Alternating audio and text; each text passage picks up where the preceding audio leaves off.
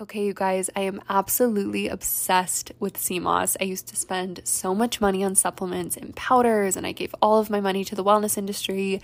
Now I only take three different things, one of those being a spoonful of moss on an empty stomach in the morning, and this is why. We need 102 vitamins and minerals to function optimally. Moss has 92 vitamins and minerals, so it is literally a full body replenishment helps increase your energy, improves gut health and your digestion, supports healthy skin.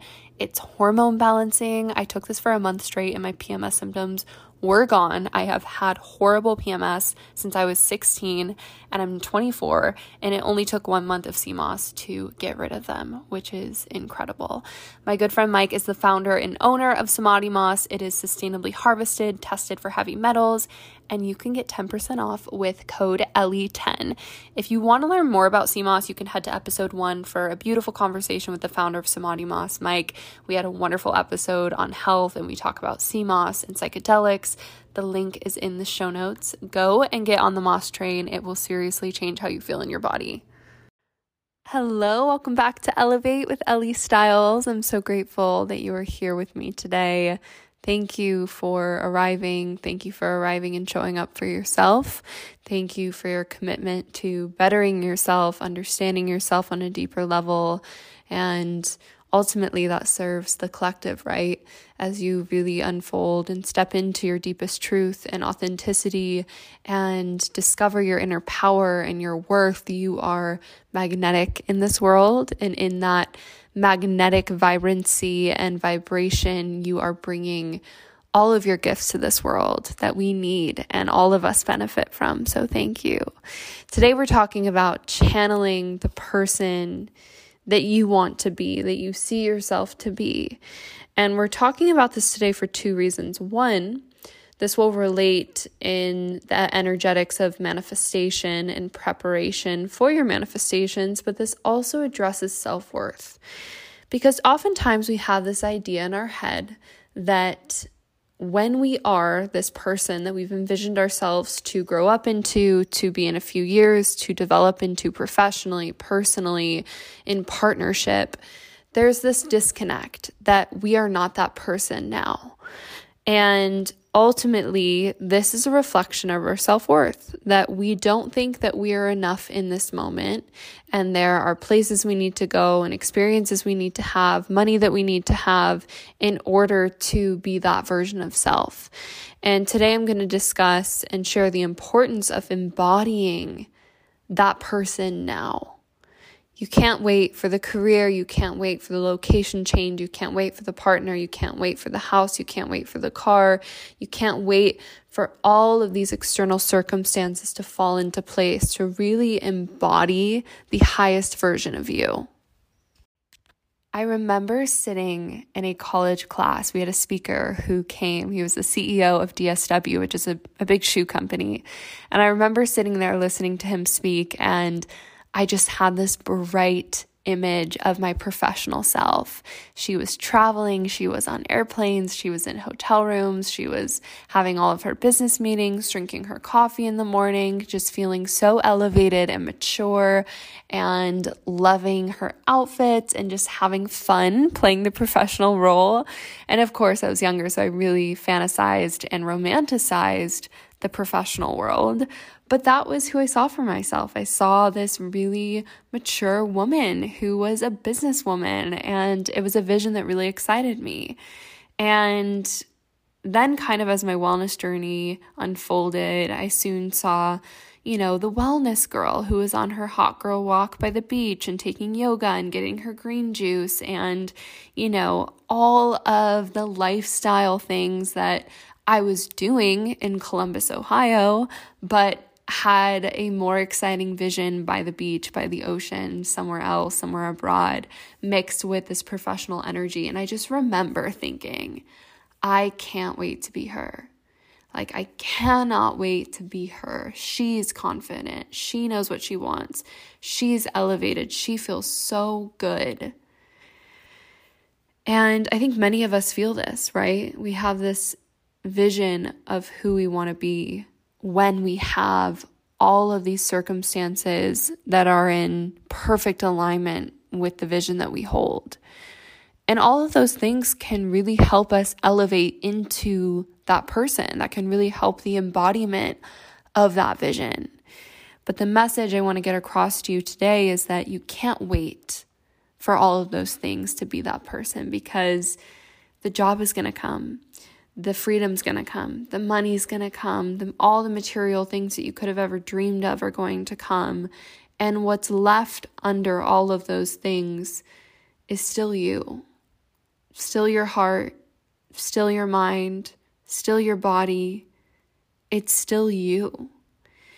And, you know, I achieved all of those things. I lived in the professional world. I traveled to Seattle and San Francisco and LA and, you know, was constantly traveling and meeting with clients and staying in hotels and working in the office and wearing all the clothes, you know, and it is such a romanticized experience and you can make it that, right? Especially if it's something that really excites you and aligns with you it could make you feel really amazing. But personally, for me, it was not those external factors of the paycheck and the outfits and the meetings that made me confident, that made me, you know, feel worthy and feel enough. It was always the times and is always the times and the moments where I'm holding space for her I'm holding space for her no matter where she is emotionally, no matter where she is physically. I'm holding space for her in her shame and sadness and insecurities. And I'm holding space when she's celebrating and really excited and coming up with crazy entrepreneurial ideas. And I am relentlessly listening to her. And I am the most confident and the closest to quote unquote her when I am fearless in sharing my truth, even when it isn't common, when I am harnessing limitless self belief, when I'm believing in myself, when I'm connecting and just holding myself every single step of the way. Because, you know, that chapter that I envisioned many, many years ago has come and gone. And then there was a new chapter, and now I'm envisioning an entirely different chapter. And I keep finding myself in this space like, you know, ah, oh, when I have that, when I have the penthouse in Paris and I have the beach home in Malibu and I have the black G Wagon and I have the empire of businesses, then I will really be her. Then we'll see, like, that's my girl right there. And then I will really have made it and I will have really connected to who I really am. All of the things. And I just keep coming back to this truth of like, I am her now. I am her now. Who is she now? Who does she want to be? What are her desires? What are her thoughts? What are her feelings? How does she feel in her body? What is her relationship with the people around her? Like constantly tuning in and checking in and tapping in with who I am now. And again, coming back to this foundation of self worth, if you're really feeling like you're so far away from that version of self, like that version of you that you envision in your head feels years ahead, maybe you don't feel worthy right now. And that's okay. That's a really, really common block and story that we hold in our bodies.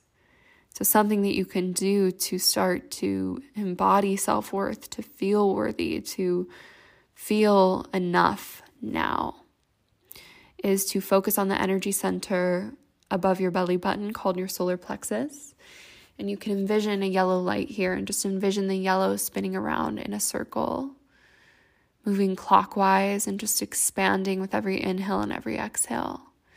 This is your energy center of confidence, decision making, empowerment, power, self worth. So just take time to connect to this energy center day to day and truly hear me and know that you're enough now. You are that version of you now.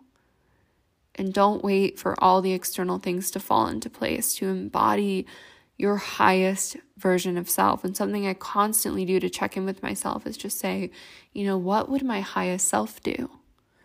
And more recently, I've been reading a book called Ask Your Guides.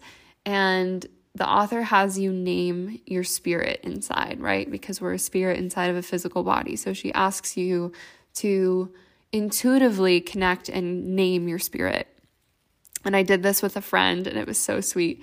Her spirit name was Bubbles, and mine was Fearless Leader. so, and it sounds so silly, but it's actually so empowering because you start to address your spirit and not your ego. And when we are fully in tune and connected to our soul and our spirit, we're confident, we are giving, we're warm, we are open minded and understanding. And when we are constantly feeding the ego and checking in with the ego and soothing the ego, it's chaos. We're defensive, we're easily offended, we're attention seeking, we're, you know, craving external validation. So I've been using this technique to address my spirit and say, okay, fearless leader, what do you need today? How do you want to spend your energy today? And just continuously checking in with my spirit, checking in with my soul. So that's something else that you can do to really stay in touch with the most true and authentic version of you is checking in with your soul and your spirit. So maybe you just pause and take a few minutes and let a name rise to the surface to start addressing. Kind of similar when you're moving through something that's difficult, you're moving through anxiety, depression, um, you know, lack of confidence, and you address the lack of confidence or the depression or the anxiety by a name instead of allowing it to become part of you. You're addressing it. So you're giving it this command. And such a healthy way to do that with our soul is commanding the soul and really just saying, What do you need? Giving it attention because we give attention to all of the darker and ego intended sides of us so often.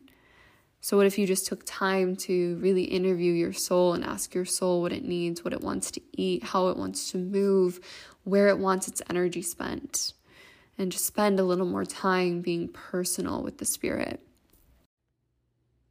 Dear body, thank you. I know I criticize you often, but in this moment, I just want to say thank you.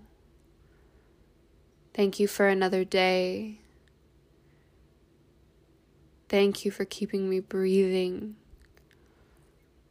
Thank you for all of the miles of moments that we have walked together in this lifetime. Thank you for communicating your needs to me. Thank you for showing up for me. Thank you for fighting illness. Thank you for keeping me healthy. Thank you for telling me when something is wrong. And thank you for telling me when something feels really right. Thank you for every gut instinct, every push, every pull, every single point of direction that you continue to lead me on my path. Thank you for restful nights.